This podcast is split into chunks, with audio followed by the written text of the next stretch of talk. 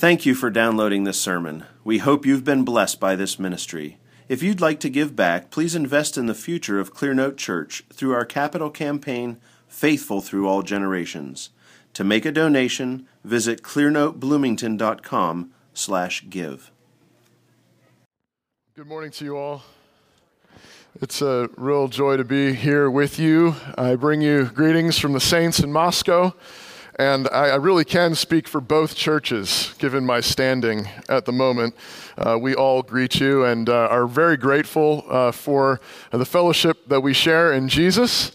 Um, my wife and I really did have a delightful time a year ago when we came out here, stayed with the Killingsworths, and just sat under the teaching of, of your pastor, Tim Bailey, and uh, Max, and others. And it was um, very refreshing for us. And um, it's just one of those wonderful opportunities where you go across the country, you go somewhere, and, and there are things that are strikingly different. And at the same time, you found family. And that's what it's been like for us. And so it was such a wonderful, refreshing time. We were honestly trying to figure out a way to just come back and do it again. And then uh, Jake Menzel called and said, we'd like to try to have you out. And so then we knew we had to. So so here we are. Um, so uh, thank you very much to the pastors and leadership here. And it's a real, uh, real delight to be here with you. Uh, the sermon text is from Luke chapter five. If you have a Bible and want to turn there with me, you can. I believe the text is also up on the screen for you to follow along. I'm going to read Luke chapter five, verses one through eleven. Please give your attention to God's word. On one occasion, while the crowd was pressing in on him to hear the word of God, this is Jesus, he was standing by the lake of Gennesaret. And he saw two boats by the lake, but the fishermen had gone out of them and were washing their nets. Getting into one of the boats, which was Simon's, he asked him to put out a little from the land. And he sat down and taught the people from the boat. And when he had finished speaking, he said to Simon, "Put out into the deep and let down your nets for a catch." And Simon answered, "Master, we toiled all night and took nothing. But at your word, I will let down the nets." And when they had done this, they enclosed a large number of fish, and their nets were breaking. They signaled to their partners in the other boat to come and help them, and they came and filled both the boats so that they began to sink. But when Simon Peter saw it, he fell down at Jesus' knees, saying, "Depart from me, for I am a sinful man, O Lord." For he and all who were with him were astonished at the catch of fish that they had taken. And so also were James and John, sons of Zebedee, who were partners with Simon. And Jesus said to Simon, "Do not be afraid. From now on you will be catching men." And when they had brought their boats to land, they left everything and followed him. Let's pray. God our Father, we praise you and we thank you that you sent your Son, Jesus, into this world to interrupt everything. We thank you that in your kindness and your mercy, you have imposed upon us. We thank you that by his death and resurrection and ascension, you have changed everything. Father, we thank you for the gift of his Spirit that has been poured out on this world. Father, we pray that that same Spirit will be poured out upon us now, that you would interrupt our lives, that you would impose upon our lives by the power of your Spirit and by the power of your word. And we ask this in Jesus' name, amen. What is friendship? What is friendship? What does it mean when you say, so-and-so is my friend? Or someone asks you, is, is so-and-so your friend? What do you think when someone asks you, you know, is, is, is Susan your friend? Is Joe your friend? Is Bob your friend? What do you think? I mean, really, you know, somebody asks you that, and it can kind of mean anything these days, right? Anything. Um, it can mean anything, like, you know, as little as, yeah, I think I met them at a party one time. yeah, yeah, yeah, we're friends. You barely know them kind of friends. Uh, or, or they could be dear, dear intimate friends. Or maybe these days, it, you know, it's a question, you know, it's, well, am I friends with them on Facebook? Oh, yeah, yeah, we're friends. Yeah, thirty mutual friends too. So it must be pretty decent friends. I don't know who they are, but yeah. As I was as I was getting ready for this, these these talks over the last couple of months, I noticed actually that, you know, every once in a while, you know, you get the the the um, what do you call them? Uh, the, you know, the notification. That's the word. Thank you, Jody. The notification. Oh, oh, someone wants to be your friend, and you know, you go in there, and all right, you look like a real person, and click. I guess I'll be. Fr- that's my bar. That's right. You're real. You're not a Russian bot. Okay. Um, and, no offense, really. Some of you are really dear friends. Some of you. And um, but I noticed as I've been going through this, actually over the last number of weeks, that the, the, sometimes they say people you might know. Have you seen that? Where it says people you might know. And and I keep getting this guy named Tim Bailey. People you might know. And I just keep scrolling right by it. So the question is, is, am I really friends with Tim Bailey if I'm not friends with him on Facebook? Tim actually told me he, he heard the sermon earlier and, and told me on the break that uh, he actually has the same thing with me. So I don't know what that means. So what is friendship really? What does it mean to be friends? Uh, this text, Luke five, I think is one of uh, one of the places that we might go in the Bible, in Scripture, to ask that question. We say frequently that, you know, Jesus is our friend. We sing, Jesus, what a friend for sinners. Right? What does that mean? What does it mean that Jesus is our friend? And then secondarily, what does it mean that he calls us to be friends? What does that mean? So let's look at the text together. Luke five opens up uh, very sort of casually and understated. On one occasion, while the crowd was pressing in on him to hear the word of God, Jesus standing by the lake of Gennesaret, he saw two boats by the lake, but the fishermen had gone out of them and they're washing their nets, and he got into one of the boats. It's all very casual, and there Jesus is doing what he does. He's preaching and he's teaching, and there's a big crowd, and so he sees a couple of random boats apparently and thinks, ah, I could stand up in one of them. They could all see me a little better. I could sit down there. I could be heard well. And then then Luke drops this, this sort of salacious detail into the midst of it at one of the boats, which was Simon's. Oh, wait a second. Now you, we have we have this problem. If you if you've been in the church very long at all, if you grew up in the church, we have this problem where we get we get Bible brains, and I don't mean that really in a good way. Bible brains in the sense of Bible eyes, and we, we sort of glaze over at details. You're reading through the Bible, and you just sort of like, you know, there's just Bible stuff happening, right? The Bible thing is happening, and you're just kind of reading it, and there's characters showing up. There's David, and you know Isaiah, and there's there's Simon. You know that you know he's in there. Bible stuff is happening, and we, we have to slow down. We have to ask God to give us eyes to see every time, and ears to hear, and soft hearts that are that are going to be sensitive to the details in the text. And so you've got this really casual setup. It's really suspicious. Luke is pulling something. Right? Jesus is preaching. It's kind of casual. He's doing what he's doing. He says, oh, there's a couple of boats. I think I'm going to get in one of those. One of them happened to be Simon's. Wait a second. What's going on here? Now, remember, this is early in the gospel. Early in the gospel, Jesus and Simon have just recently met. Right? They've just recently met. We know from John's gospel that Andrew actually was one of the disciples. Andrew is Simon's brother, right? Andrew was there at the baptism of Jesus. He saw John say, this is the Lamb of God. And so Andrew went and got his brother Simon and said, I think we found the Messiah. Let's go follow him. So we know that Simon started following Jesus early on, but it hasn't been that long. It's not been that long. And then we see just prior to this, at the end of chapter four, in verse thirty-eight, Jesus goes to Simon's house and he heals Simon's mother-in-law who had that high fever. So we know that Jesus and Simon are getting to know one another, which kind of still makes this sort of all the more odd. Why not just say he saw Simon's boat, or he asked Simon, could I get, he doesn't do any of those things.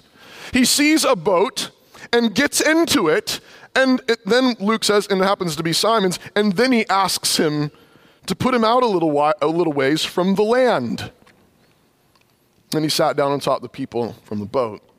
Now, you know, think about this a little bit. Again, these guys, we were told, they've come in from fishing and they're washing their nets. They're finished for the day. They're done working. They're cleaning the nets. They're tired, right? Um, they're tired, you know, think about it, you know, the end of the day. How do you feel at the end of the day? Just get there for a second, right? Uh, you want to sit down, right? Apply this, you know, to different vocations, right? The things that you do at the end of the day, you're finishing up. You put away all the tools. You clean all the paintbrushes. You you clean the kitchen. You put everything down. You put everything away. You're done. And, you know, and this is these are fishermen that have been fishing all night. I I think that, you know, you think about how you feel at the end of a long day. I kind of think, how many of you have worked nights before? Okay, can I get a witness? Right? I mean, it's, it's, I think there's a little extra. Like you're tired, but you're really tired after all night long. The first sermon I ever preached, I had been working nights in a bakery for a summer. I went in and I started work at midnight and I finished around seven thirty or eight a.m. And so the first sermon I gave, which is I think about fifteen years ago, um, was after, you know, I was in the middle of doing night shifts and I go and we drive several hours up to this little church plant in the middle of nowhere and I gave the sermon and, and afterwards my wife said, I don't know if you're called to this. Because she's a good woman. Right? But you know, when you're tired, when you're supposed to be, you know, it's it's upside down and backwards and inverted and your body is just fighting you. You know, if you've ever, you know, flown overseas, you kind of know about this, right? When it's like it's supposed to be daytime and it's nighttime and it just feels awful. And they've been fishing all night. They're they're cleaning up their nets and the rabbi shows up and he's preaching. Oh, great. And then he he gets an idea. I'm going to get in your boat. Simon, come here. I need you to let me out. You put me out a little way so they can see me in here. You just imagine Simon, all right, I got it, guys. You know, deep breath. All right, all right. Is that far enough? Okay, good. You know, he teaches, he preaches, he finishes, and then he has the audacity to say, let's go fishing. Come on, guys. Let's go, you know. And, but but it's not just it's not just that they're tired. It, it, it's not just that they, it, but they had a bad night. It didn't go well, and so you think not only are they tired, so they're, they're fighting the tiredness, you know, the temptation of just, uh, but they're also fighting, you know, pride. Who do you think you are? We went fishing all night. They're not biting.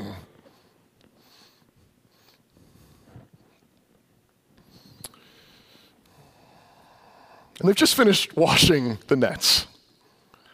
You know, we're done. We cleaned up. You've cleaned up the kitchen, and somebody comes in and says, let's make lasagna. Right? We're done, we, we finished, and it didn't go well. So you can hear that in his voice. Master, we toiled all night and took nothing.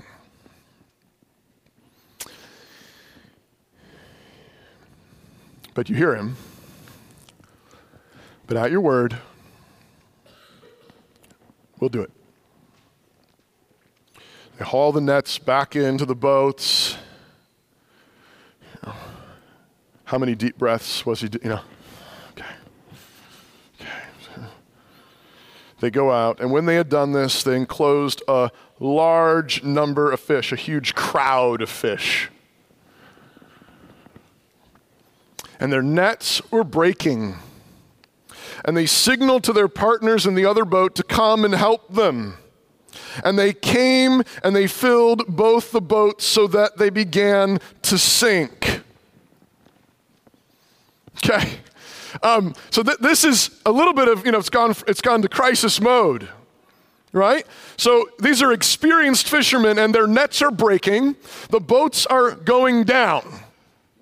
Now, now the crazy thing about this scene is that there you think, you know, the, the action is rising. This is how you tell a story, right? The action is rising. The, it, it's, the climax is coming. The nets are breaking. The fish are coming. They've got another boat coming in. The boats are sinking. And then the camera moves. And it says, when Simon Peter saw it, he fell down at Jesus' knees, saying, "Depart from me, for I am a sinful man, O Lord." And if you're paying attention, you have to say, but what about the boats? What about the nets? You know that nothing that Jesus does is an accident. Nothing he does is an accident. Nothing is an afterthought. It's all intentional. He's the Lord. And this scene is no different than any of the others. And Simon knows that. And so at this moment, Simon realizes what's going on. He suddenly realizes that this whole thing had nothing to do about boats. It had nothing to do with nets, and it has nothing to do with the fish. It has everything to do with the fact that Jesus had come looking for him. And Simon gets it. Simon says, this is about me, isn't it? It's about me.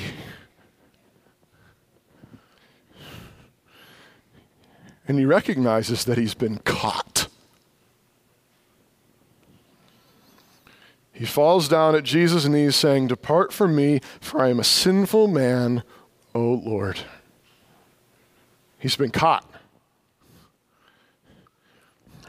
That's a really weird thing, right? To say that. That's not the kind of thing you say to your fishing buddy when you say, "Wow, good catch. Wow, what bait are you using?" Right? No, I'm a sinful man. Right? He says, "You know everything.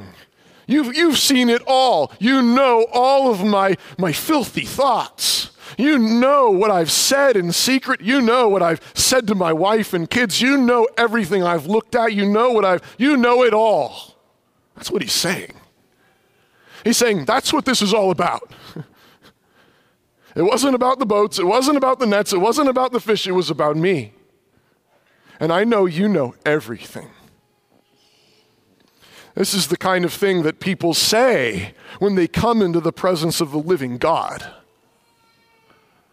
I think of Isaiah. In the, in the year you, the King Uzziah died, Isaiah six, "I saw the Lord high and lifted up," right? And the angels are there shouting, "Holy, holy, holy, Lord God Almighty." And Isaiah immediately knows he is unclean. When you come into the presence of the living God, that's what you know. You know that he knows everything. There is nothing hidden from his sight. You know, but we're sinners, and sinners are stupid, right? We're all like Adam and Eve. What were Adam and Eve doing? You know, they, they, the universe has been created. Quick, grab some fig leaves.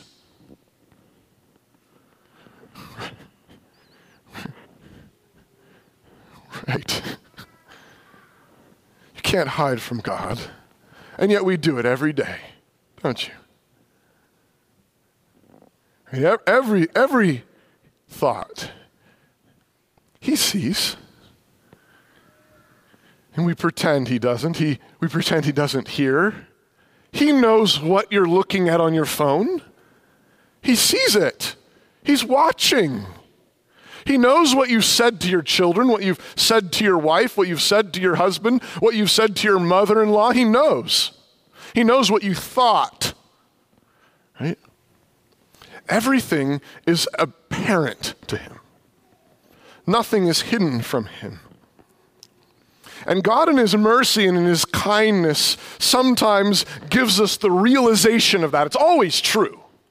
It's always true. But sometimes in his mercy, he opens our eyes and he pulls back the curtain and says, I'm right here. And I know it all. I see it all completely. And so there in this, this scene where there's this massive load of fish coming in and nets are breaking and the, the ships are capsizing, Simon knows that what's more terrifying than all of that is the fact that the living God is standing right in front of him and knows everything. Do you know that feeling? Do you know that sense? Do you? Right? You, I know. You grow up in a Christian community, you go to a Christian school, you homeschool and all these things, and you learn to say these things. I did too. Right? But do you know this? You know this. Do you know the living God knows you and knows it all? And have you been struck down by his holiness? He says what we all say when we know that. Get away from me. Stop it. Go. Get away. Right? Sometimes it's not so dramatic. We have various, you know, ways of doing this in more polite ways. Right? A pastor or a friend says, you know, I'd really like to talk to you about something. And and then you quickly, you're like, uh, yeah, I had a question for you too. Um, you know, infralapsarian or superlapsarian? It's just really been eating at me. I haven't been able to sleep at night. You know, baptism, you know, that's a real contentious thing. We should probably argue about that for a while, you know, right? Because, you know, we have, we have respectable ways of holding people at arm's length, right? Uh, let's talk about, uh, you know, uh, disposable diapers or not, right? It, what, formula, you know, I don't know. Right, you women have ways of doing this too. Let's talk about something else. Right? Get away from me. That's what we're saying. Get away from me. Depart from me. Get away from me. No. We don't want to talk about it. We don't want to talk about it.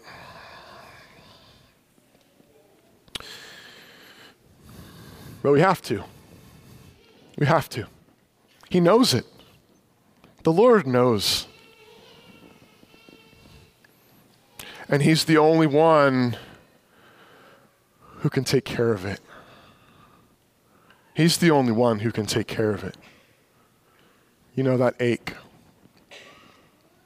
That thing you keep pushing out, pushing away. The thing you don't want to deal with. No, not that. Please, Lord, not that. But he knows. And he wants to take it away. He wants to heal you. You notice at the center of this story, I, I read this, you know, again, one of these Bible brain things. You read through the story over and over again, and, and it's easy to miss. But right there at the center of the story, right there at the center of this episode, Luke suddenly does something really subtly, and it's easy to miss. He's telling us the story of Simon. Simon. Simon. And then right there, right at the center of the story, Simon Peter. You see that?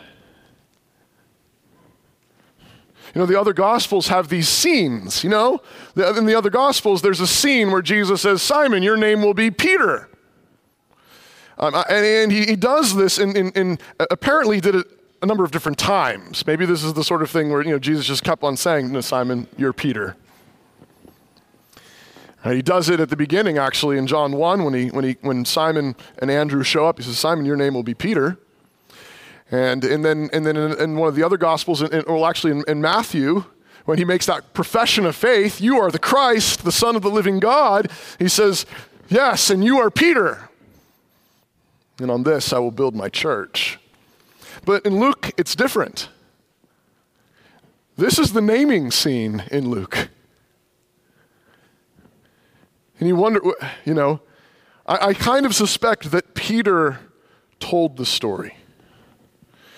I kind of suspect that Peter was the one who told this story, and he told this story, and he said, "That's when I knew it. That's when I was Peter. That's when I became Peter. That's when I knew who Jesus was. That's when he changed my life."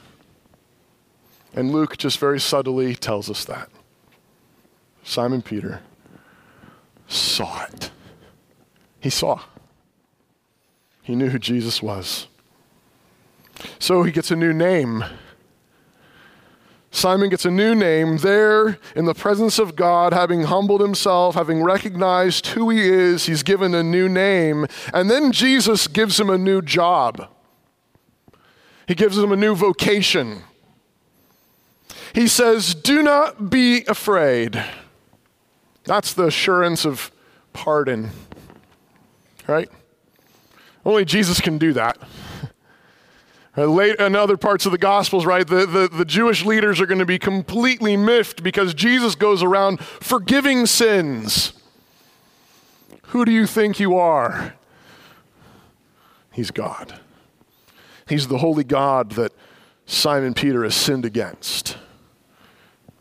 And so you too must hear those words. Do not be afraid. Have you felt the terror in your heart of knowing your sin before a holy God, and have you felt and known his declaration, "I know it all. Do not be afraid." And he does that, and he gives him a new job. Now, from now on, you will be catching men. Literally in the Greek, there's a little play on words there, and he says, "You will catch men alive." Think about how that kind of inverts the image of fishing. All right, we catch live fish and haul them in to kill them. But what Jesus has in mind is hauling dead men in so that they might live. Isn't that cool? And that's just what happened to Peter, right? That's what happened to Simon right there. He just got hauled in alive.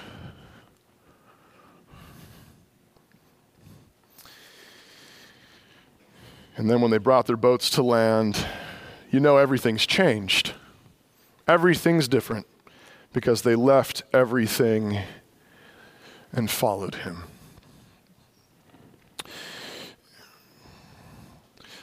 I said this is a story of friendship. You might be wondering, wait a second, what? Yeah. It's a story of how Jesus insists upon being our friend.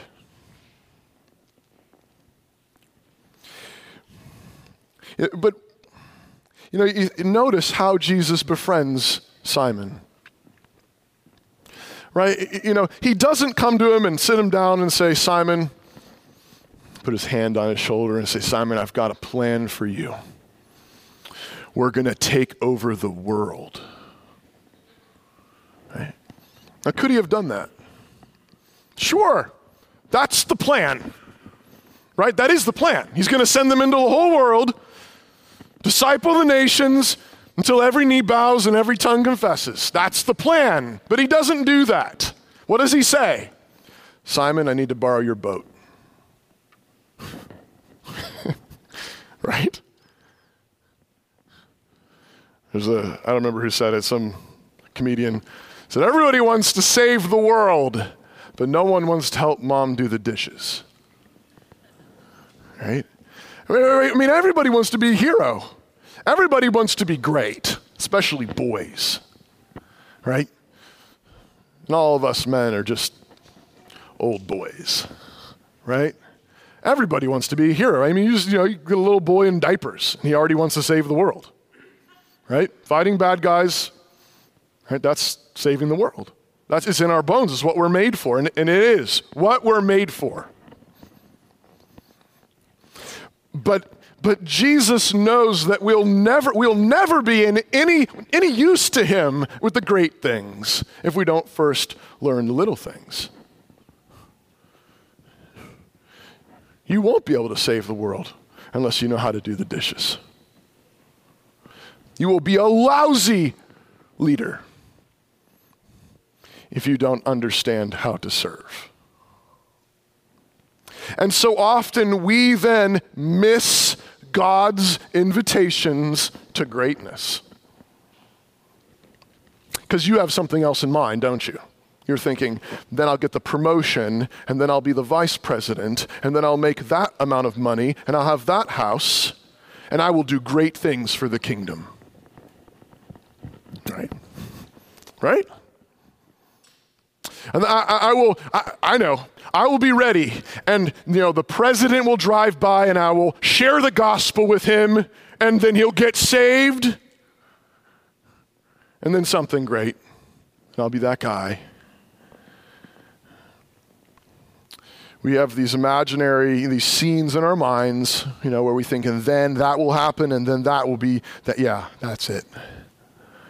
And Jesus so often comes and says, I need to use your boat.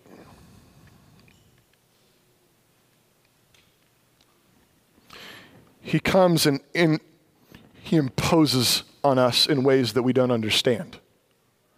You say, but Jesus, I was praying about really, you know, important kingdom things. Really important kingdom things. And then you sent my mother-in-law to live with me. I was going to be great. Right? Uh, we, we, we, we had plans for this week and we were going to invite the neighbors over and we were going to share the gospel. I mean, really, I mean, we were going to kind of get there eventually, but we were going to kind of eventually share the gospel with them and it was going to be great. And then we all got the flu.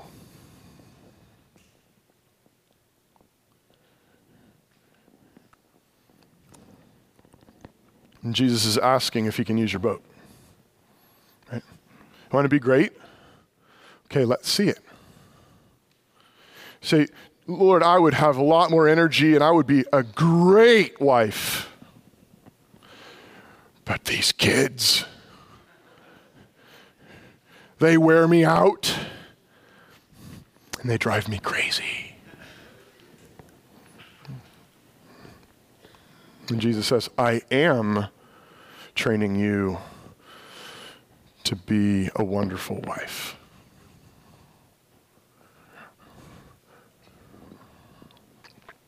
Are you willing for Jesus to impose on you like that?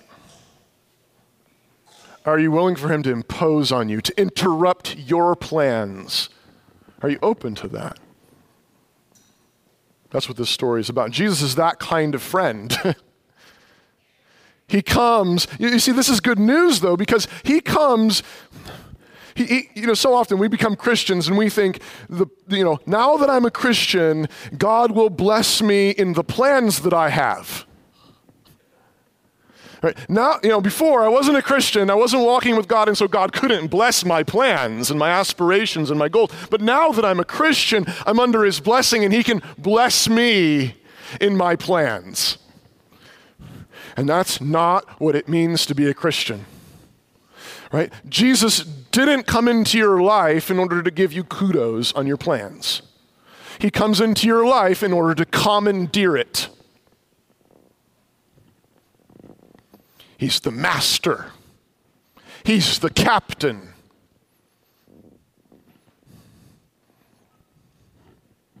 He comes to interrupt, and that's good news. You need to you need to hear that. You need to feel that. That's good news. Since when were your ideas that great? Seriously, right? Since when were our ideas great? Who are we? We have no idea what we're doing. We got here like fifteen minutes ago, basically. Right? we know what we're doing? We have no idea what we're doing. It's such good news that Jesus comes and interrupts and imposes and commandeers our lives. Will you have him do that? Not only does he do that, though, that he then calls us to be those kind of friends. Now you go do what I just did to you, Simon. Go ask for someone's boat. Be impetuous. Be that guy. Impose. Right? That's what, that's what friendship is. That's what real Christian friendship is. It's interrupting and imposing for others' good. It's because you love them and you love Jesus so much and you know what Jesus has done for you and you want that for others. And so you're, you know, you know that that means interruption. Right? If Jesus had not interrupted your life, where would you be?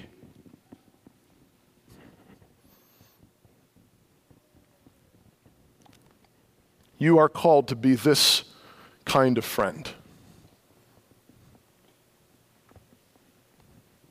To impose, to interrupt. Pastor Max in the pastor's conference this week said, meddle.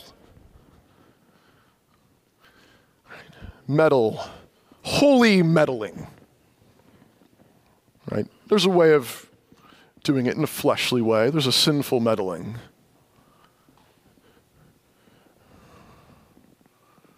But there's a holy meddling. There's a holy imposition that risks being seen as rude, risks being seen as awkward or prideful, all the things that Jesus does in that story. Brother, I saw what you were doing with your kids. Have you, have you thought about this? Sister, I, I noticed the way that you spoke to your husband a minute ago. Do you, is everything okay?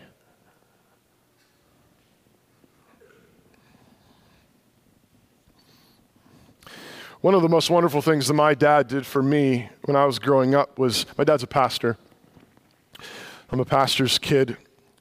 And one of the one of the kindest things he ever did was he took me around with him whenever he did evangelism. My dad is, uh, it turns out, a really strange uh, cat in the Orthodox Presbyterian Church. I didn't know this, but apparently Orthodox Presbyterians don't evangelize. But my dad does. And when I was a little boy, he would take me around and we would go, we were that guy, and we would go to parks. And he'd have a handful, he'd have a Bible and a handful of tracts, and he'd carry, he'd walk me with him. And we were that, we were that guy. And we'd walk up to people sitting there on a beautiful sunny day, with a picnic basket, and the kids are doing stuff, and we would walk up to them and say, my dad would say, hi, my name's Mark Sumter, and I, can I talk to you about the Lord Jesus Christ? He was that guy. And you think, you know, Dad, these people are nice people, and, you know, they have families, and they're just trying to have a nice Saturday afternoon. And my dad was the man who walked up and interrupted their nice Saturday afternoons because he loved Jesus and he loved what the gospel could do for them. And he knew it was more important. And we knock on doors, you know, hi, my name's Mark Sumter. Can I spend a few time, a few minutes with you telling you about the Lord Jesus? You know, and, you know, you see the looks on their faces, you know, I mean, I, I'm watching something right now and, you know, I mean, it's sad, you know, what, and, and I felt it. I felt it. You know, I don't know. I mean, I, I trust the Lord used my dad, but I don't really know. I mean, I, there's not like, you know, hundreds of people that I know of that came to the Lord through my dad. I don't know. But you know what I do know is that the Lord used that to interrupt me. You know what, you know what my dad did for years when he took me around like that? He was carrying me through all that awkwardness and all that strangeness. I, you know, I was a little boy. I wanted to play trucks or something. And my dad said, come on, let's go. Let's get in my boat. Do you see that? My dad caught me through that. What kind of friend are you? What kind of friend will you be to your children? You're not all called to be like my dad, I know. But you are called to love the Lord Jesus with all that you are and to love the Lord in front of everyone you're around. And that's more important than everything. And that means you need to be that guy, be that girl, be that woman, be that child. All right? Be that guy. That reminds me of Jesus. Why, why did you say that about that woman? She's not even here to defend herself. We don't talk that way. Oh, that's a lie. We should tell the truth. Why are you looking at those pictures? Will you be that friend? Because the Lord Jesus is that kind of friend to us. In the name of the Father, Son, and Holy Spirit, amen. Let's pray.